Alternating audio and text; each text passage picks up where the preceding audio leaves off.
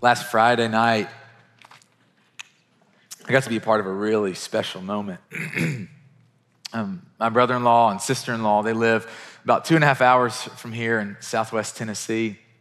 And their oldest son turned 12 back in December. And so they wanted to, to do this really special thing where they wanted to kind of just mark him turning, you know, starting to turn in, from a boy into a young man.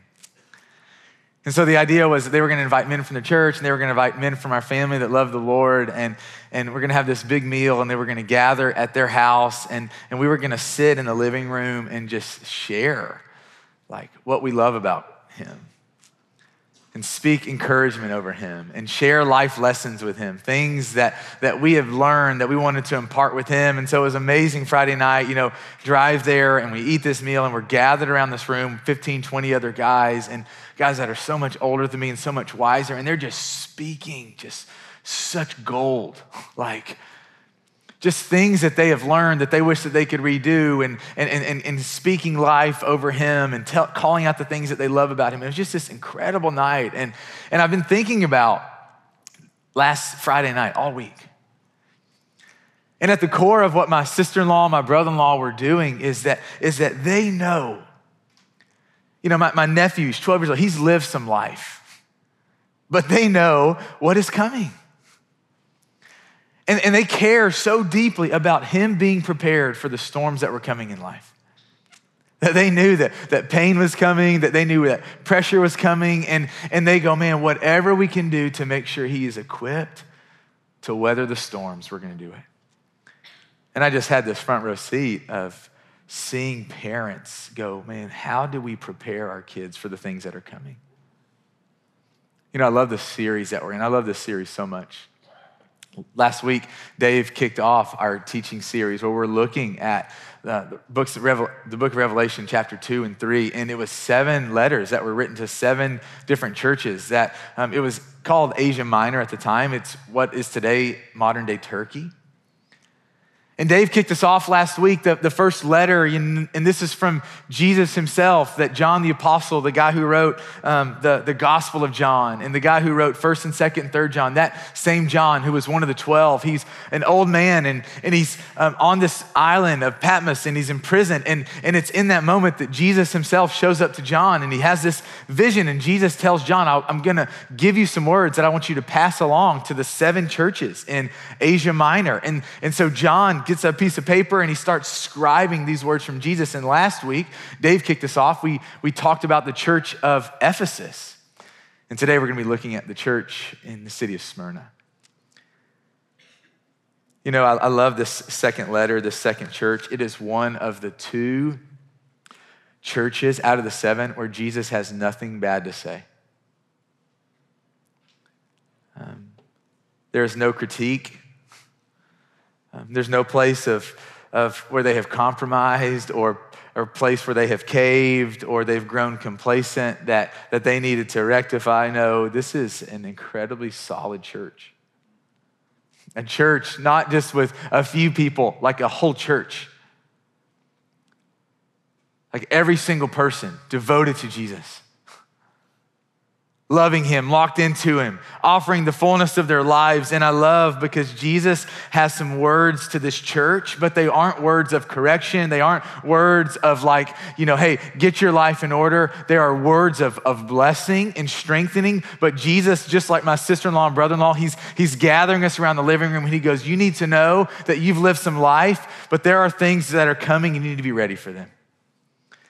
And if we can posture ourselves this morning to, to receive that kind of, of posture from Jesus, where he's gathered us in the living room, and like a good parent, he goes, I just want you to be ready so that you can weather the storms. And I love the way that this starts because it's so encouraging and so comforting. Jesus does this, he does this with all of his letters.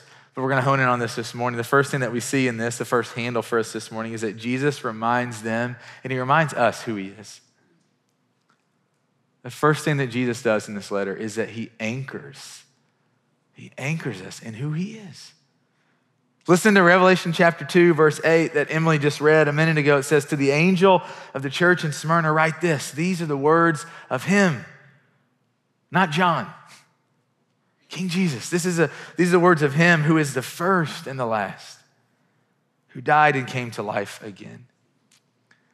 One of the things that, that maybe you saw last week that you're going to see on the next couple of weeks is that before Jesus ever shares a word of encouragement or correction or of direction, before he does any of those things, he starts every letter reminding them who he is.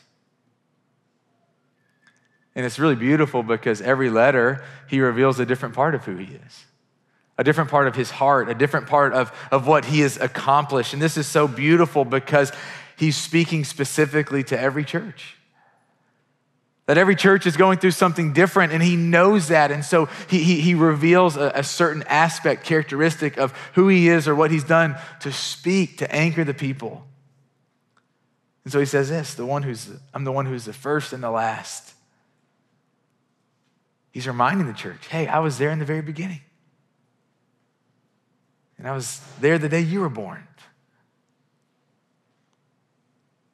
I saw the day that, that Ethos was born. He says, I'm the first and, and I'm the last. I'll be there at the, the culmination of the ages. When, when I return on the clouds and I come to this earth to save my people, you will see that, that I am the first and the last. And what he's trying to do is to anchor his people. He's anchoring us in this reality that he sees everything,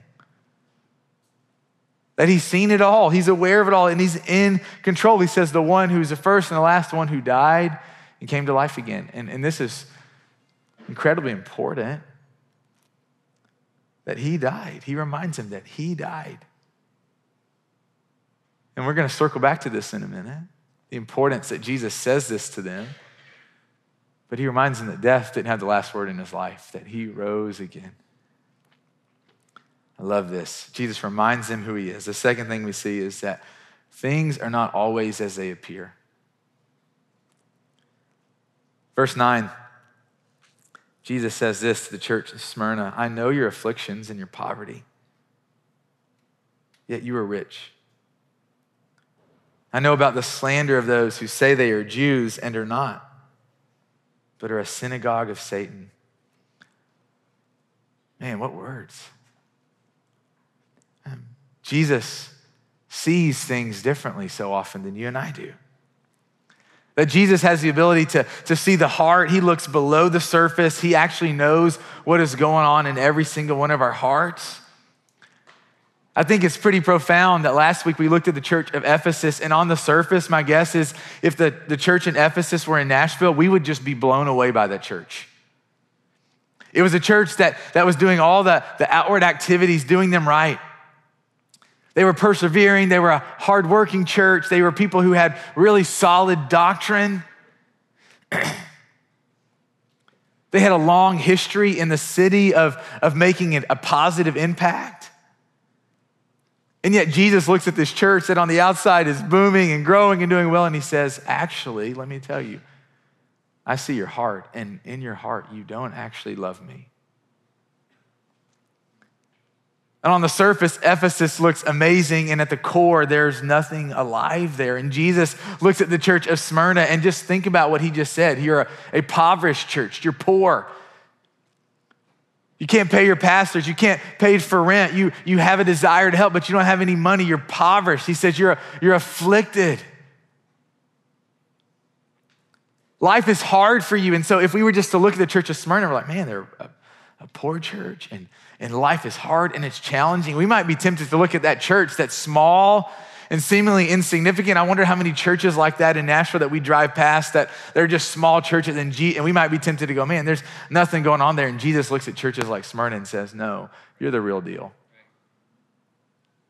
Jesus sees things differently than we do.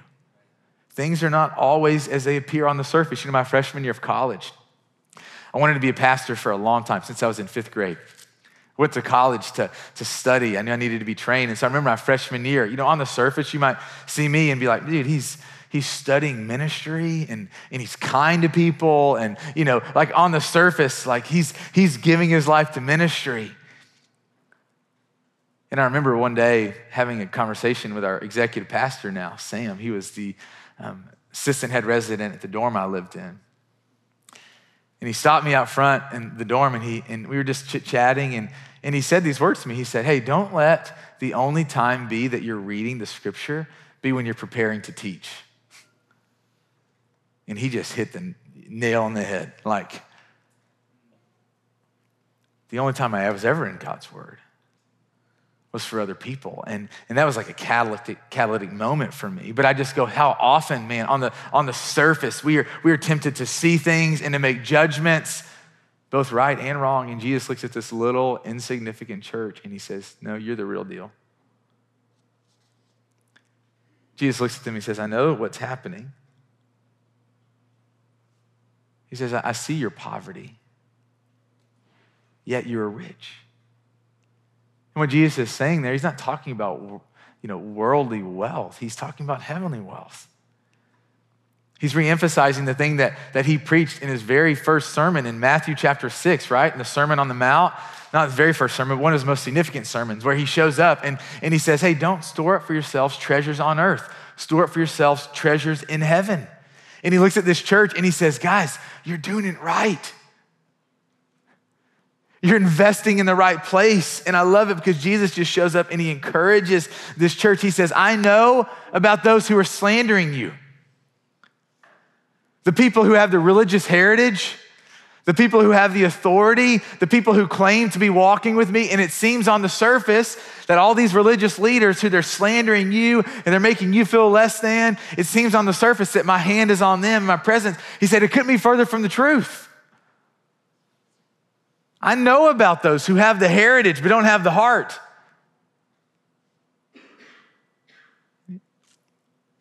It's like Jesus is saying to this church, maybe saying to us, hey, if, if, if you ever look at your unfortunate circumstances, like if I were to ask you to raise your hand and I go, man, how many of you, life is challenging right now? Financially, relationally, your marriage, at work, with your parents. If I were to go around just to ask you, man, how many do you feel like, like life is, is challenging right now? Do we ever, when, when our circumstances are challenging, do we ever ask the question? Do we ever start going down that road? Man, am I doing something wrong? You ever been there? Where you look at your circumstances and, and, and, and everything is challenging. It's like, man, why am I struggling to pay my bills right now? And why are, are people saying things behind me about behind me about my here we go. Saying things about me behind my back, thank you. And and, and, and that's not true. Why are people slandering me? Why, are, why is life so challenging? And are we ever tempted to look at our circumstances and to make calls about where we are with God? We go, man, am I doing something wrong? Jesus looks at this church and he says, hey, I know you're not perfect, but I see a heart that actually beats for me. And so don't be tempted to to, to equate your poverty and your hardships with my affection for you and what I think about you. You know, Jesus has this way of, of pinpointing the reality, and he looks at this church and he says, You're rich in heaven. You're doing it. You're doing great. And the reality is that his opinion is the only one that matters. And so if you come here this morning and, and maybe you're not perfect, man, but you're being faithful. You're showing up to, to the Lord and you're really trying to cultivate a real prayer life and a real relationship with Jesus, and you're actually trying to be obedient to this. Jesus would look at you and say, You're the real deal. You have faith in me. Your, your life is being transformed by my grace. You're the real deal. And just because life is hard and things are challenging, man, if you're actually following me, don't be tempted to equate your hard circumstances with my, what I feel about you, what I see in you. Third thing this morning in this passage is that Jesus doesn't always use his strength the way we expect him to. Listen to this, verse 10. Do not be afraid of what you're about to suffer. I tell you, the devil will put some of you in prison to test you, and you will suffer persecution for 10 days. Be faithful even to the point of death, and I'll give you life as your victor's crown. You know, Jesus doesn't say, hey, you know what? The devil was going to come after you, but I disrupted his plans, and so you're cool now. No, listen to what Jesus says. He says, the devil is coming after you. He's sitting us down in the living room and he says, You need to know this.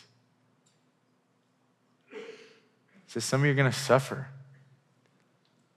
Some of you are going to be put in prison. Some of you are going to die. And I think we're tempted to say, Jesus, you just told us you're the first and the last. Like, why don't you use your strength to stop the enemy? Have you ever thought that in your life? Life is incredibly challenging, and you're going, God, I know that you're powerful, and I know you're capable of stopping this storm that is my life Will you please put a stop to the suffering? Why aren't you stopping the suffering, Lord? How long? And we're going to just camp out here for a minute because this is incredibly important, I think, especially in our day and age. Listen to this. Jesus pinpoints to the church of Smyrna, and you got to hear this. He says, The devil will put some of you in prison. It's the devil's doing. He looks at his church and he says, Guys, you're being faithful to me. And I'm not reciprocating your faithfulness by being cruel to you. You need to know that the one who is behind all the persecution and your suffering and all the heartache is actually the one who's been in rebellion against me from the very beginning. Satan himself, who's full of pride and arrogance. Satan, who loves to see you suffer. And I go, guys, it's important when we go through hard seasons of life where we're really being true to Jesus. We're really being faithful to understand this filter. Satan putting some of you in prison. I think so often we're going, man, why is God doing this to me? Why is God bringing this on me? Why is God letting this happen to me? And he just spells it out it's the devil, the evil one, the one in darkness, the one in rebellion to me. And Jesus encourages his church with this Satan has a limited time of his persecution on your life 10 days. And I think this is a misunderstanding. I think so often, you know, we might be tempted to think that Satan is just roaming free and doing whatever he wants, that he's unaccountable, he's unsubmitted. And, and the reality is that he is rebellious and we cannot see him. And the first Peter 5 tells us that he does go around like a roaring lion looking for someone to devour. But you need to know that everything he does, God is completely aware of. Jesus is in complete control of. So even in Satan's persecuting of the church in Smyrna, he says, You got 10 days. Jesus encourages his church be prepared. 10 days, he's coming after you. And hear this, guys, hang with me. Jesus allows his church to be tested, to suffer. We got to talk about that for a minute. Life with Christ is not always up and to the right. It's not sins forgiven and then there's just magical life of everything going right relationship and finances and business and family. And that's not the way life works with Jesus. He says, I'm going to allow you to be tested. You're going to suffer. And I want to remind us that, that we serve a God who first suffered himself. Let's not lose sight of that. That we serve a God who, who came down to the earth that, that He created. He took on flesh. And, and let's just be honest our God could have chosen any life for Himself. And the life that He chose was to be born to a poor refugee family. We know at some point Jesus lost his father growing up. So he, he's poor, he's a refugee, he doesn't have a dad. Um, he grew up being rejected by his own people group. Um, he grew up being rejected by um, the, the church authority of the day, the people who had the heritage but didn't have the heart. His best friends abandoned him when he needed him most. He was elevated up on a, a Roman cross, suffered, he bled, he died. He was mocked, ridiculed, and spit on the whole time he was being crucified. Guys, Jesus didn't choose a life in Beverly Hills, driving a Bentley with a butler. He chose the hard path. Single mom, lots of kids, lots of siblings, I mean. He preached a message of repentance that got him killed. And I think in our suffering sometimes we're tempted to point a finger at God and we'll say, This is not fair.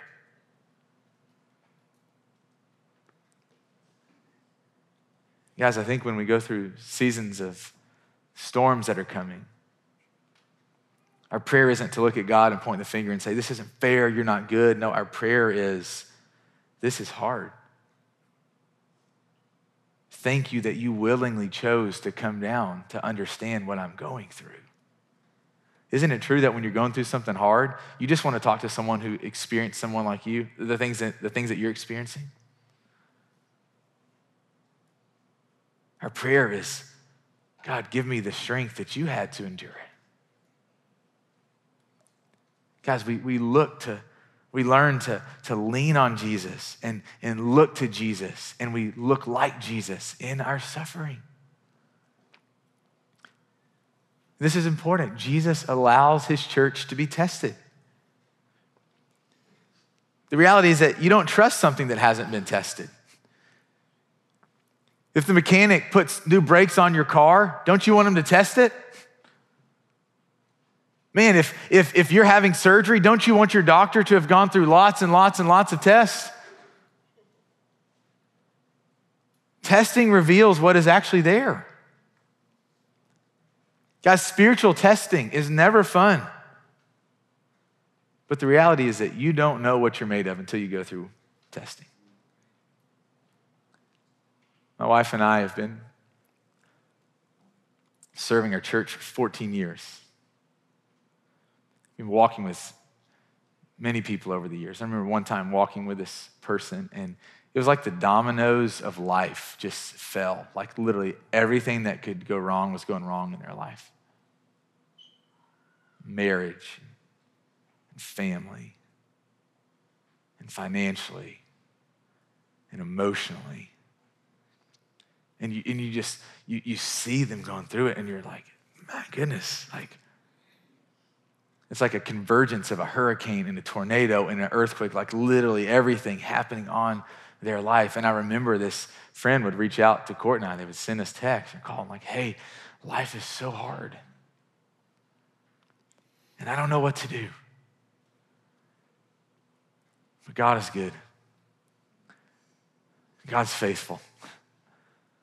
And I remember we, we would receive those texts, and of course, we were praying and doing what we could to, to support them and walk alongside of them and hold them up. And, and I remember we would we receive those prayers, we received that, I mean, we received those texts, and, and we would reply back and we would say, Man, we, we don't understand why you're going through what you're going through, and we know that it's hard. And, and the only encouragement that we can give you is that the thing that has been revealed through all this testing is that you actually look like Jesus that, that the storms have come and, and you're still standing. And it's beautiful. Like the way that, that you can keep looking to Jesus and say he's good, even when all the things about your life are pointing to, to the fact that everything is hard. And you're going, my God is, is faithful and he's kind and, and, he's, and he's good. And we're going, the storms of life have come your way and it's proven that you're the real deal.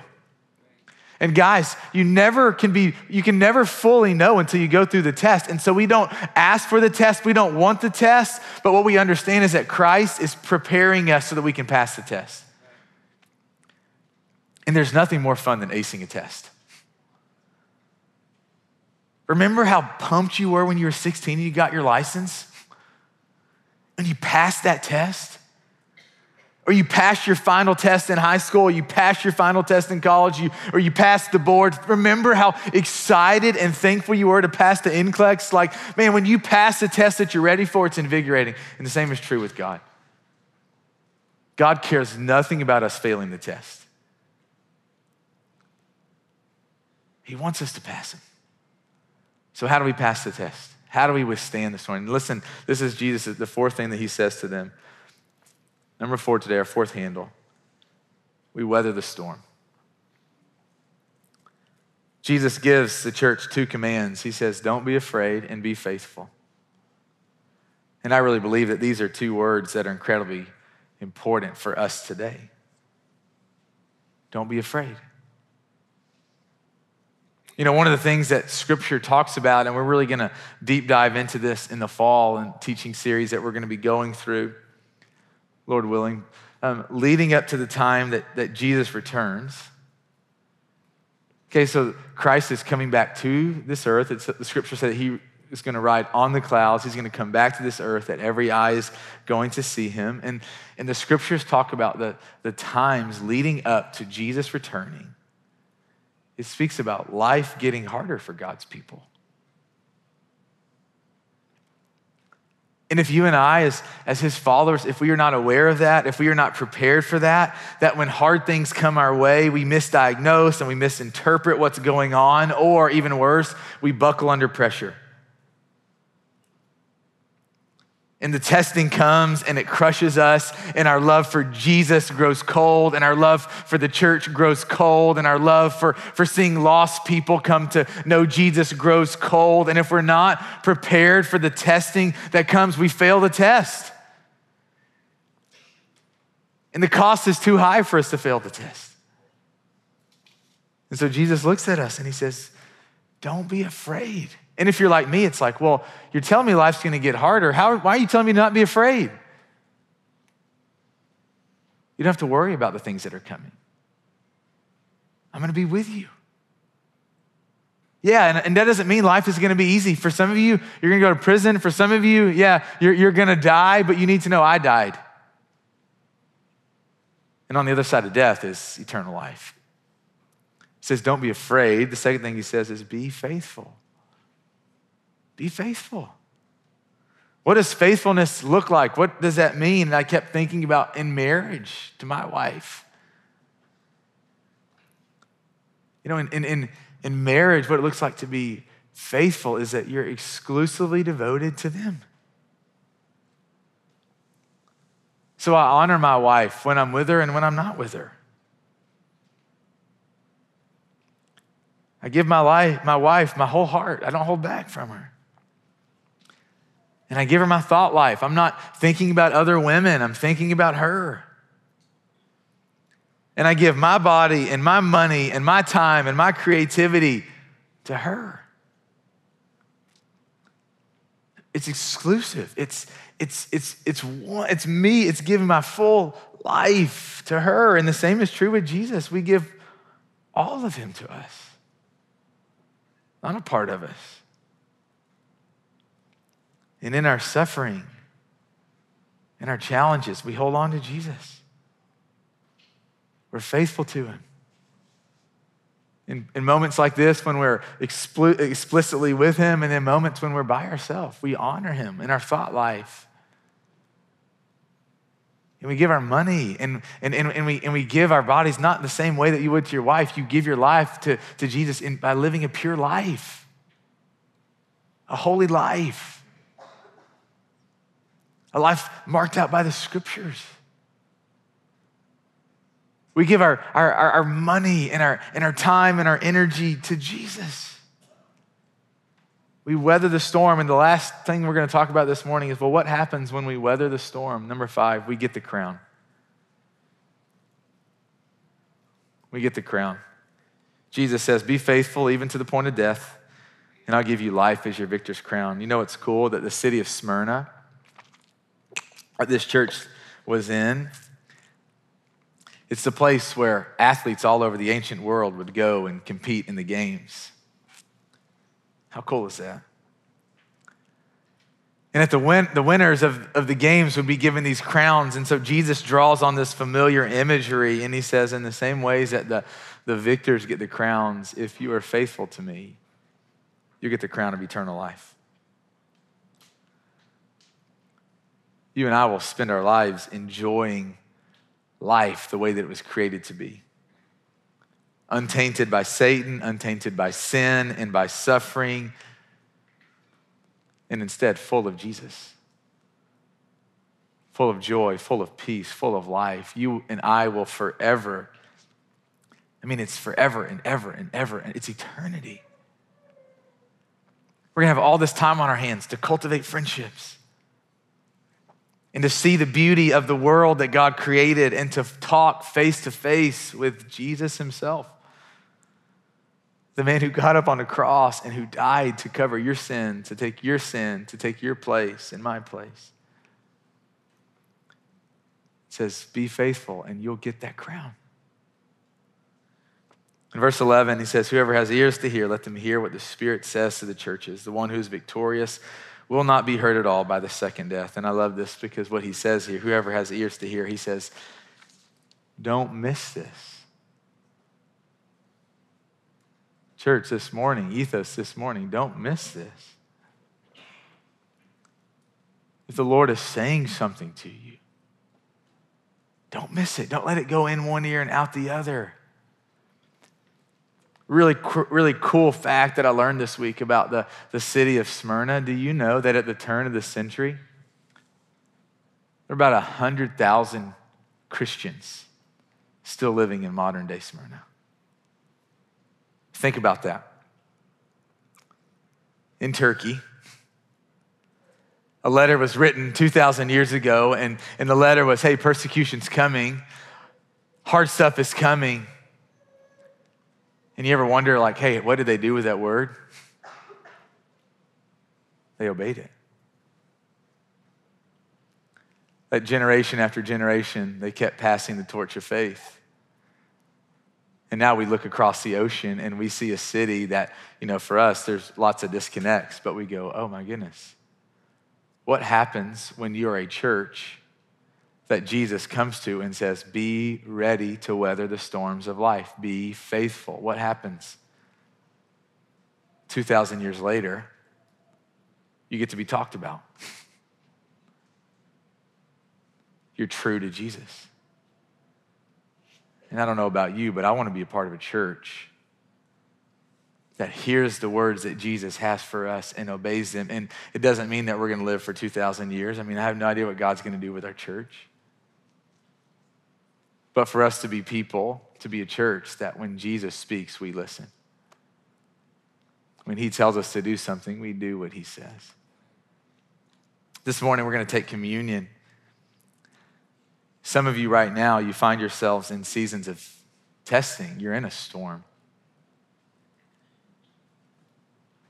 And I encourage you as we take communion with someone around you, a couple people around you, to gather up and take communion and just say, hey, I'm in a storm. I could use some strength.